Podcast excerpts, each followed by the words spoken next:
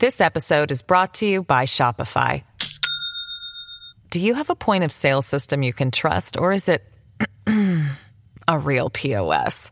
You need Shopify for retail. From accepting payments to managing inventory, Shopify POS has everything you need to sell in person. Go to shopify.com slash system, all lowercase, to take your retail business to the next level today. That's shopify.com slash system. Does Monday at the office feel like a storm? Not with Microsoft Copilot. That feeling when Copilot gets everyone up to speed instantly? It's sunny again. When Copilot simplifies complex data so your teams can act, that sun's shining on a beach. And when Copilot uncovers hidden insights, you're on that beach with your people and you find buried treasure. That's Microsoft Copilot. Learn more at Microsoft.com/slash AI for all.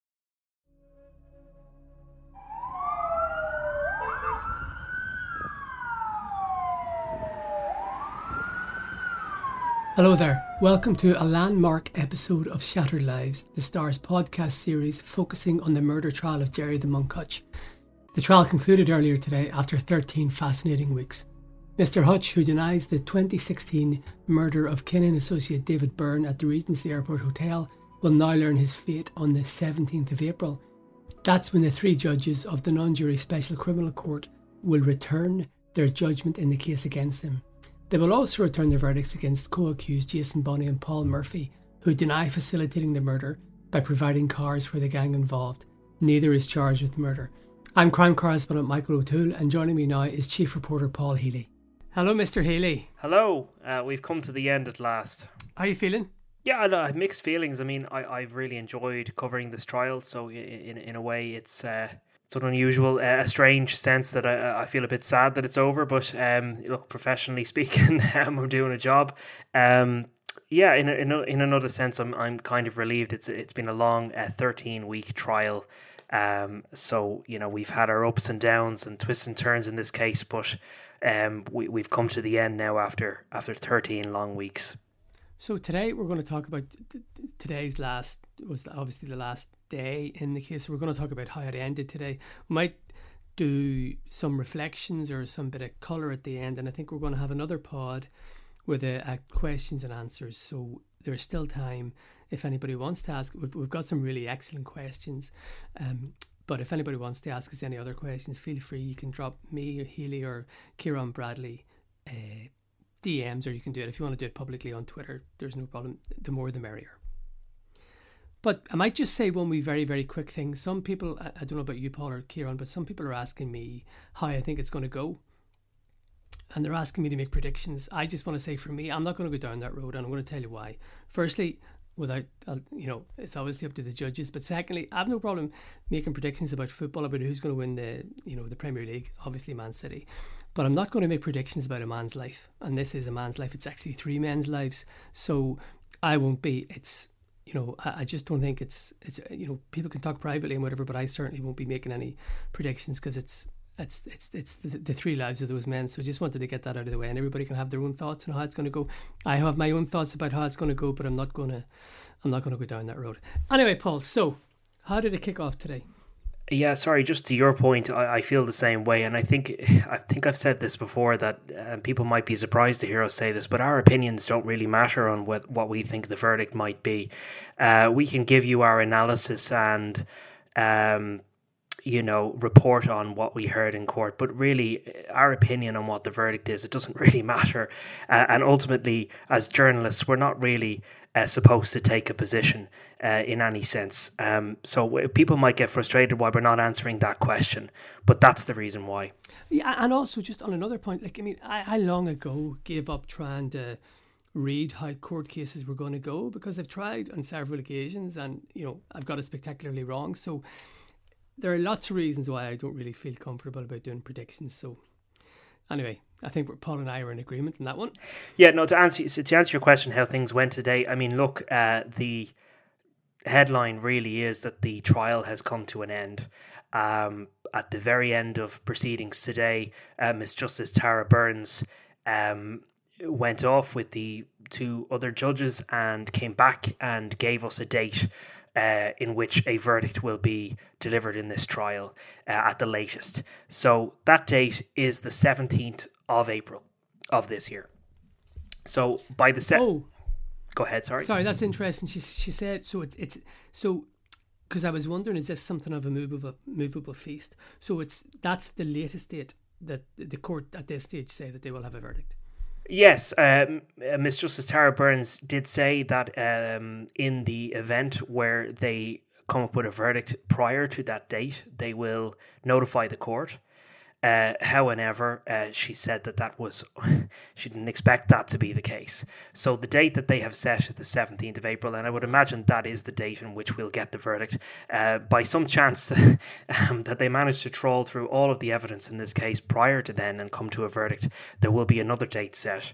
Uh, but but by the very latest, we will know by the 17th of April uh, what the verdict is in this case in relation to all three men. And that's just under three months. I know we spoke about this before, and you know, I was I was thinking it was going to be the middle of March, and it was basing the Freddie Thompson uh, verdict on that, which was two months.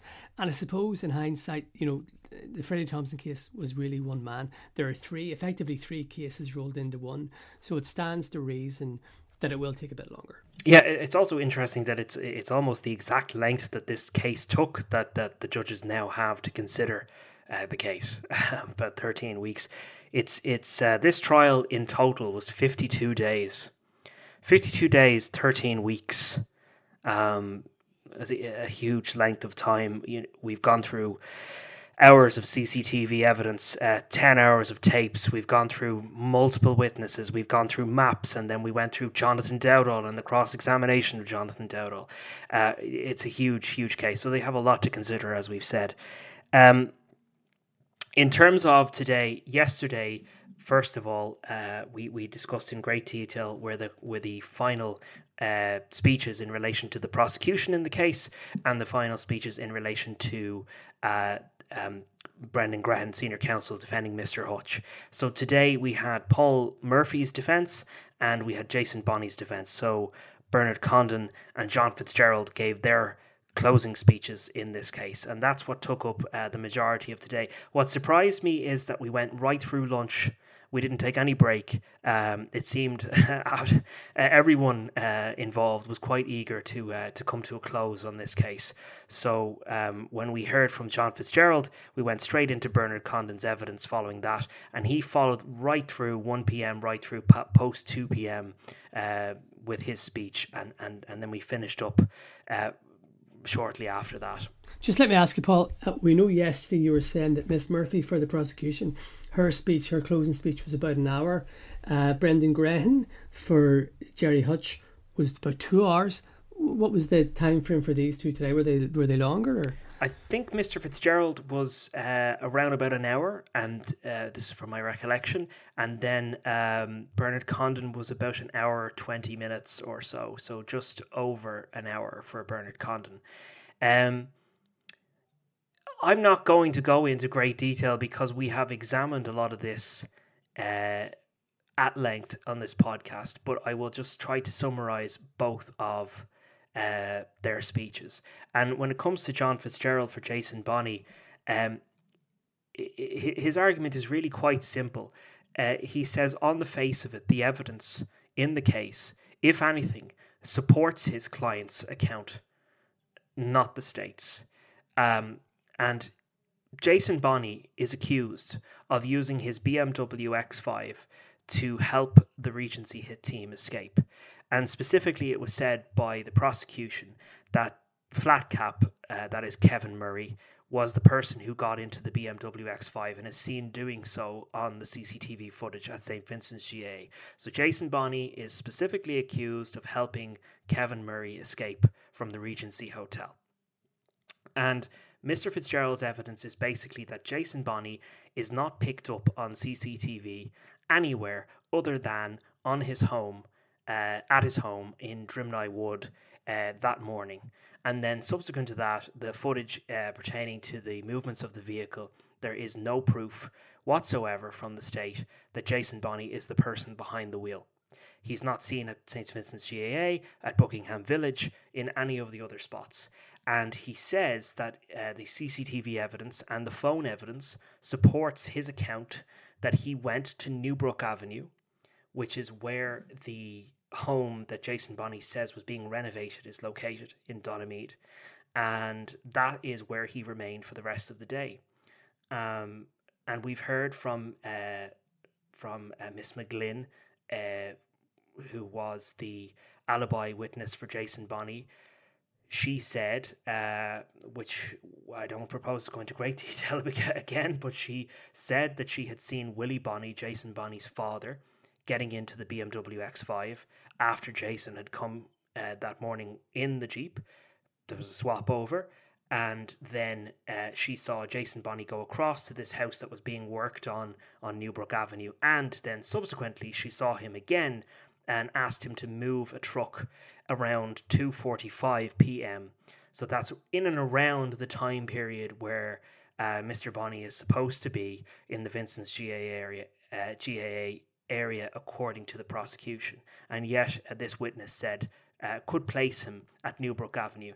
And in his uh, summary in his closing speech today, Mr. Fitzgerald is basically saying that the CCTV evidence and the phone evidence corroborates that account in that uh, there there is a time period in which the vehicle is seen going in the direction of Newbrook Avenue and takes a route uh, towards Newbrook Avenue. And if this was a person who was involved in a sophisticated, organized uh, operation, why did he direct? Uh, why did he divert? Sorry, from the direct route that that he could have taken from his home in Portmarnock uh, all the way into the city centre that day.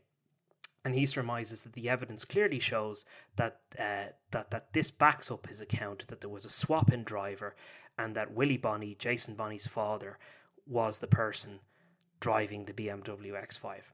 And when it comes to this witness, Paul Byrne, the brother in law of Jason Bonney, he says that in terms of who do you believe, right? So Miss McGlynn, she says she can remember clearly the 5th of February because it was her child's 13th birthday and she was arranging a party in the house at that point in time when Jason Bonney and his father called.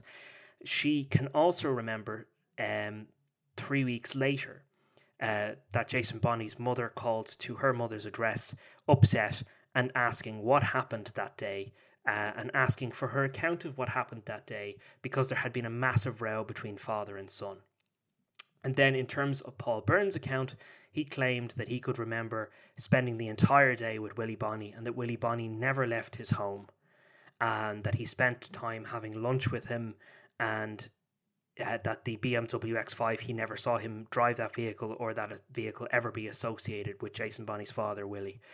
Um, and his recollection in relation to that was he put it down to if you can remember where you were on 9 11, he could remember where he was that day on the 5th of February. And essentially, Mr. Fitzgerald was arguing that um, Miss McGlynn's argument was more believable. Uh, she had more of a reason to remember the events that day in terms of her child's birthday, and in terms of only three weeks later, she was then asked to recount the events again. Uh, so this was something that would have stuck in her mind more clearly. And in terms of why she didn't come forward uh, sooner, well, he said, well, what person would want to put themselves on the stand in this case, put themselves forward and put themselves under scrutiny and ultimately have their face in the newspaper? Um, and, and he says her, her account effectively stands the test of time and is more believable uh, than Mr. Burns. There is some credibility. There is credibility to that because, look, you know, and now we're, we're now talking in 2003, but this was Feb- March 2016, and you and I covered it, the height of the feud, and things were not only tense but extremely frightening for an awful lot of people. We know uh, wasn't Mr. Bonney who, who got a, a, GIM form. Um, you know, this this was really really heavy time. Yes, uh, sorry, February 2016. Yeah, but uh, but you're right. Uh, nonetheless, February March it was an extremely heavy time, and that's another thing that was raised. Um, you know, in terms of Jason Bonney's original interview with Gardaí as to why he lied to them and effectively didn't tell them the true story. Uh, as he puts it, that his father was the one driving the BMW because he told the guards that he was the one driving the BMW in an interview. Um, and basically, Mr. Fitzgerald's argument was that at this point in time, Jason Bonney uh, was in fear for his own life and for his family's safety. And irregardless of any dispute or feud between him and his father, he wasn't going to put his own father in danger.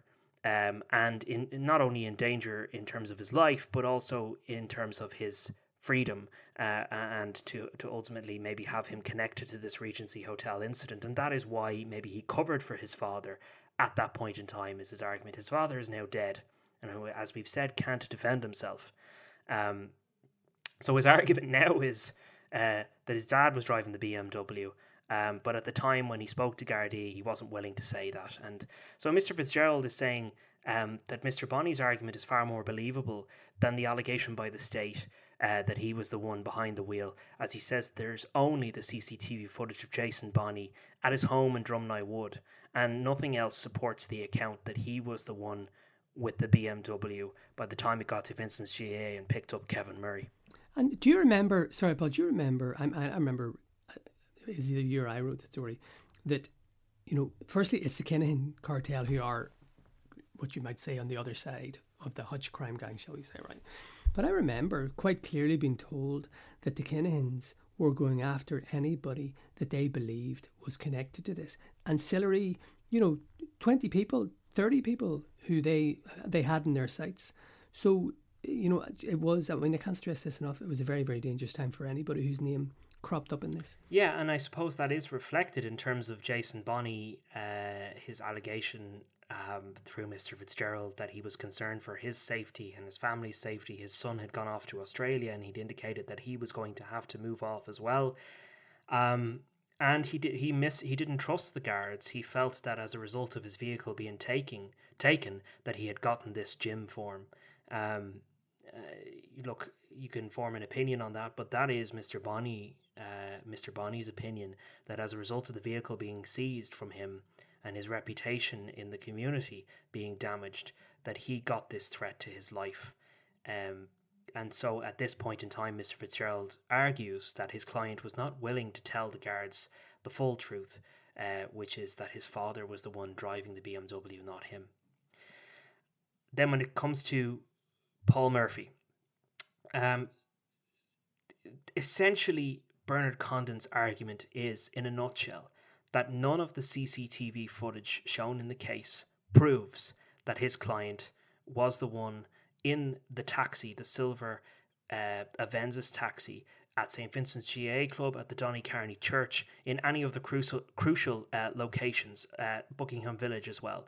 So, Buckingham Village is the alleged meet-up spot of the convoy of six vehicles involved, including the van um, and they are seen leaving Buckingham Village and going in the direction uh, towards Donnycarney Church and ultimately at the Vincent's GAA at 2:41 p.m. when the gang run through the alleyway and get into the vehicles. And he says that at no point in any of the footage is Paul Murphy seen, uh, identified, let alone his taxi. Uh, and he says that the footage is uh, is not good quality. It's not in HD. It's in black and white. The weather, uh, uh, oftentimes it was raining, which made the footage worse. Um, the prosecution regularly argued that Mr. Murphy's vehicle is identifiable by the wheels, by the tires, by um, stickers in the window. Um, but Mr. Condon argued that you can't really make any inferences, and it could be any silver taxi and that necess- you know plenty of cars have stickers and that the the reg plate is not clear and the even the color of the vehicle is not clear.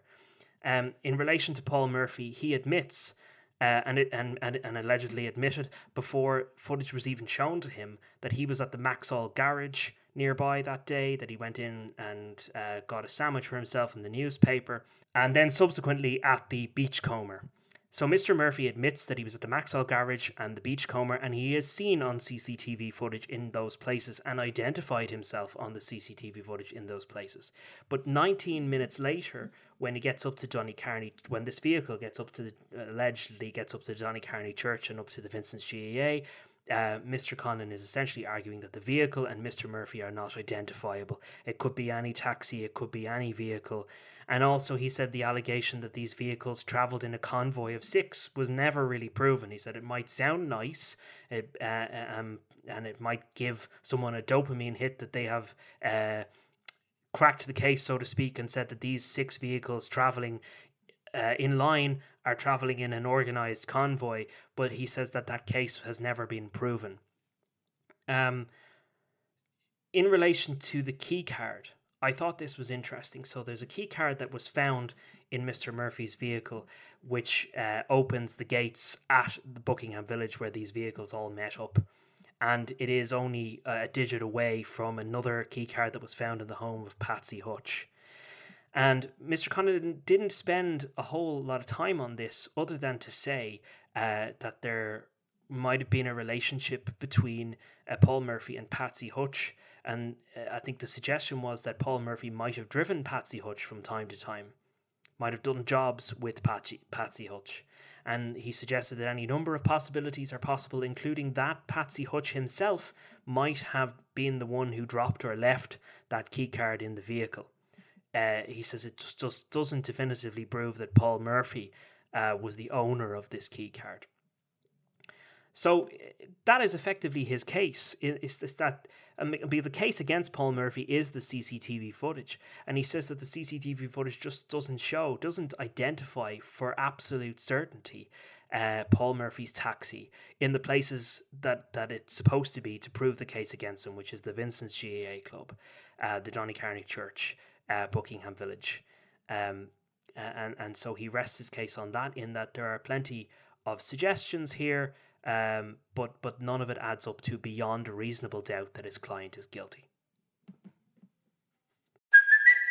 It's Kaley Cuoco for Priceline. Ready to go to your happy place for a happy price? Well, why didn't you say so? Just download the Priceline app right now and save up to 60% on hotels. So, whether it's Cousin Kevin's Kazoo concert in Kansas City, go Kevin, or Becky's Bachelorette Bash in Bermuda, you never have to miss a trip ever again. So, download the Priceline app today. Your savings are waiting. Go to your happy place for a happy price. Go to your happy price, Priceline.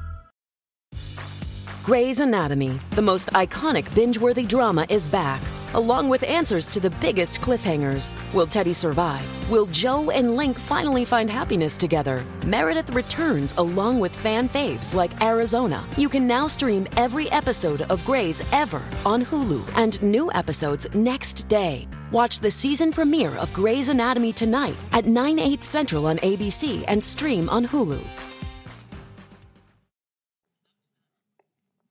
That was that. Yeah, I mean, uh,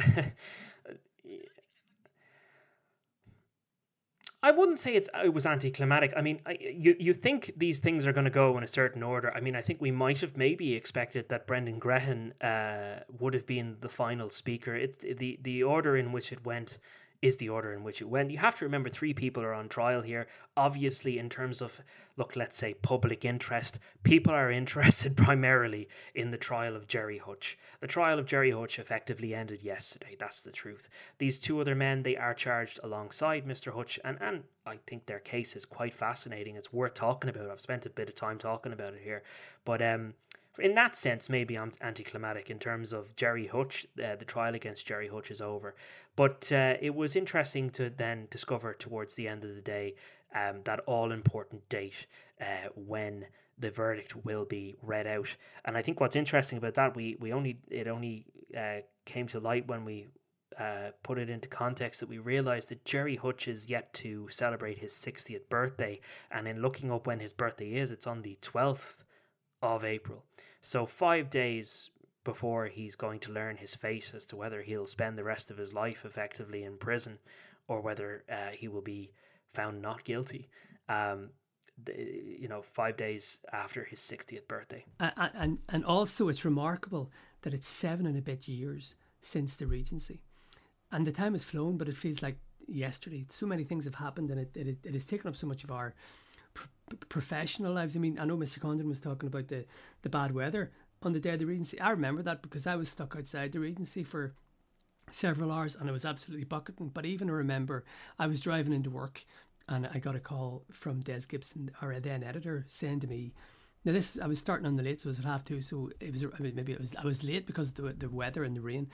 And he, he was saying to me, "Did you hear anything about a mass shooting in the Regency?" And I went, "No," and then that was that. For I was going to say that was that for the rest of the day, but that was that for four years. So I, I remember, I, you know, it's it's it's funny, uh, Miss McGlynn talking about. You remember or was it Mr. Burns saying, "You remember where you were when the Twin Towers happened?" And all? I completely remember where I was when I heard about the Regency for the first time. Yeah, I mean, I, I I was relatively new to the Star. In my case, I started in the Star in September of 2015. It wasn't long after that that Gary Hutch was shot. Um, I. Yeah, I mean, I, I, I don't, I don't think, I mean, as a young Cub reporter, that it really dawned on me until a couple of months into 2016. You know, um, just the scale of this feud and you know uh, the unprecedented nature of it and and from my ex- perspective just in terms of as a journalist trying to uh, learn the ropes so to speak uh, i was thrown in the deep end because uh, you know we, we started uh, attending murder scenes uh, gangland murder scenes um, and one that really struck out to me still kind of lives in my memory is is that year was is the murder of Martin O'Rourke. Uh, he was an innocent homeless man, and I remember we learned of his murder on Sheriff Street, and it wasn't too far away from our office. And uh, myself and a photographer got down there, and at the time that we actually got down there, uh, the guards hadn't even arrived yet. The body was still lying on the street. Um, and I'll never forget that because that that is just the stark nature of this whole feud, and, and, and it really hit home uh, from that point on. Like that, I mean, the unprecedented nature of it and the shocking nature of this. I mean, eighteen people were murdered in total. Uh, as you say, you remember the day of the Regency. I remember you being you being out of the office, and I can remember three days later when Eddie Hutch was murdered, and I remember you going into uh, the editor and um, the in the initial couple of seconds and minutes that it had happened, and there was speculation. Tell me if I'm wrong. You know, when a murder just happens of this nature, a high profile, uh, right after the Regency, you don't really know all the facts straight away. And I think I think there was a fear that actually Gerry Hutch had been murdered, and was initially that was the oh, Gerry Hutch has been murdered, and then the realization dawned: no, it's a relative, no, it's his brother, it's Eddie Hutch. I hadn't really heard of Eddie Hutch prior to this, and then you were trying to find a photograph of Eddie Hutch. You learned he was a taxi man, and through your sources and your information, you were able to obtain a photograph uh, of Eddie Hutch, the first photograph of Eddie Hutch. Um, God, it's just when you think back on it, like it seems like yesterday, but it's mad. Do you know what? They all stick out for me, and I, I, I, will say that um, as soon as Gary Hutch was murdered, I knew this is really heavy right? I knew this is going to be really, really bad. And I always remember after, just before Eddie Hutch was murdered, I, I went on uh, on the Monday, I went on Sean O'Rourke on RTE. Uh, so this was so this was on the Monday after the Regency on the Friday, and I went on Sean O'Rourke and I said, Sean, this is going to be absolutely shocking. It's going to be a horrific gangland war, and it's brutal. And about he was shot at just after I think it was eight o'clock, so maybe twelve hours, uh, ten hours later, he was shot dead. But uh, but you're right. I mean, I know I remember the Martin O'Rourke one. That was that was really shocking. Um, one that stands out for me. They all stand out for me, but the one that I think about a lot is the murder of Gareth Hutch. So that was in May 2017. And the reason that what it's sort of similar to what you were saying about getting there first. I was driving in. I think it was on somewhere around North Strand, and I heard the sirens. And I always remember it was a, a DFB, a Dublin Fire Brigade paramedic jeep, and it flew past me, and it turned right onto uh, to heading up towards Summerhill. Uh, you know that that street there, uh, beside Sean, between Sean McDermott Street and Summerhill. Um, uh, and uh, I went, uh, no, not oh, I've forgotten the name. It'll come back to me. Um, and I went, oh my god, something's happened. And then my phone started pinging that there'd been a murder. Then they thought it was Gareth Hutch. So it was at Avondale House, which is just it's about five minutes walk from our office. So I got I got there very I diverted and got there very quickly. And you know what stayed with me to this day? So this was about, you know, five or ten minutes after the murder, and there were maybe two hundred people out in the street, right, and just a complete silence. Nobody was talking. Everybody was just and, and and you would think that in something like this to be roaring and screaming and you know panic and everything. It was the silence, and that silence has stayed with me. It was eerie. Yeah. Exact, exact same in the case of Martin O'Rourke. As I said, uh, the guards hadn't arrived, the body was still in the street, and there wasn't a single soul around. Um, yeah, that does stick with you in terms of, and it's in a way this trial and t- today was the culmination uh, of of much of that. I mean, obviously, the, the doesn't mean the feud is over, but we've come to a, a, a certain endpoint. Um, I mean, the last seven years have just been relentless. Uh, in in terms of this. I mean, and and the the story is not over. Um, the Kinahans are still at large, um, and there are plenty of investigations in relation to them, and it's just the story that that keeps on going. But um, I don't think I think I think maybe what we're trying to say is that we didn't really realize uh, as journalists what we were getting into. Um, when this all kicked off, and that we would be here seven years later talking about the Monk on trial. And we'll probably be talking about this in at least five years because, you know, th- this 2023, I consider probably more likely than last year is the year that they that uh, international law enforcement or, or whatever gets Daniel Kinahan. Uh, you know, I think he's probably under more pressure now. So, you know, if you thought the the Hutch trial would be big, can you imagine if, as I suspect what will happen, they bring him over to the US and he's in an orange jumpsuit over there. So, uh, you know, that'll be one hell of a trial if it happens, which I think it will. So, ah, it's been fascinating. Really, really fascinating. And, and that's another point about this. You know, this trial has been about, or this pod has been about the trial, but Paul and Anne Ciaran are very keen to develop the pod and keep it going. So we're going to, I think we're going to start doing a sort of general podcast, but that's something we'll be talking about in the coming weeks. Yeah, I mean, we'll obviously have a sit down and a talk and a think about it, but uh, I, I think we want to say that we've been very appreciative of the audience that we have gathered and the people that have been listening, and, and we're, we're going to have a think about um, talking about these subjects uh, long into the future. Um, but in terms of the trial, yeah, I mean, this is it. We're, we're done talking about it effectively. We might do a Q&A, um, but, uh, and we'll obviously do one when the verdict comes, but, um, just uh, can't, from my perspective, and I'm sure you'll say the same, I, I can't express my gratitude enough uh, and thanks to the people that have been listening. So thank you. Yes, and and what and people have been very kind about the pod. And one thing that I take great pride in, apart from how well it's going, is that people, a lot of people have said to me, I don't know if they've said this to you, Paul or Ciaran, but they've said how uh, sort of happy they've been that we have been straight down the line and impartial, and we're not taking sides, and we're trying to be fair to everybody and we're just doing our job saying what we see and we're not coming at it from any you know sort of perspective it is what it is and that's what we have we've really striven to do i mean i've been a court reporter for a very very very long time and that's one of my tenets that you just do what is said in court now we've been lucky that this is a special criminal court so we can contextualize things and we can, you know, explain things and, you know, go off, go off script but it's extremely important to me and Paul and Ciaran that we remain impartial and we show our impartiality. And that's what we have tried to do the whole time. Absolutely. Okay, so we're going to do a Q&A at another date. Uh, we'll have that up as soon as we can. So we still have questions. We still want to hear questions from anybody who wants to ask us anything, but just don't ask us to predict because we're not going to be doing that.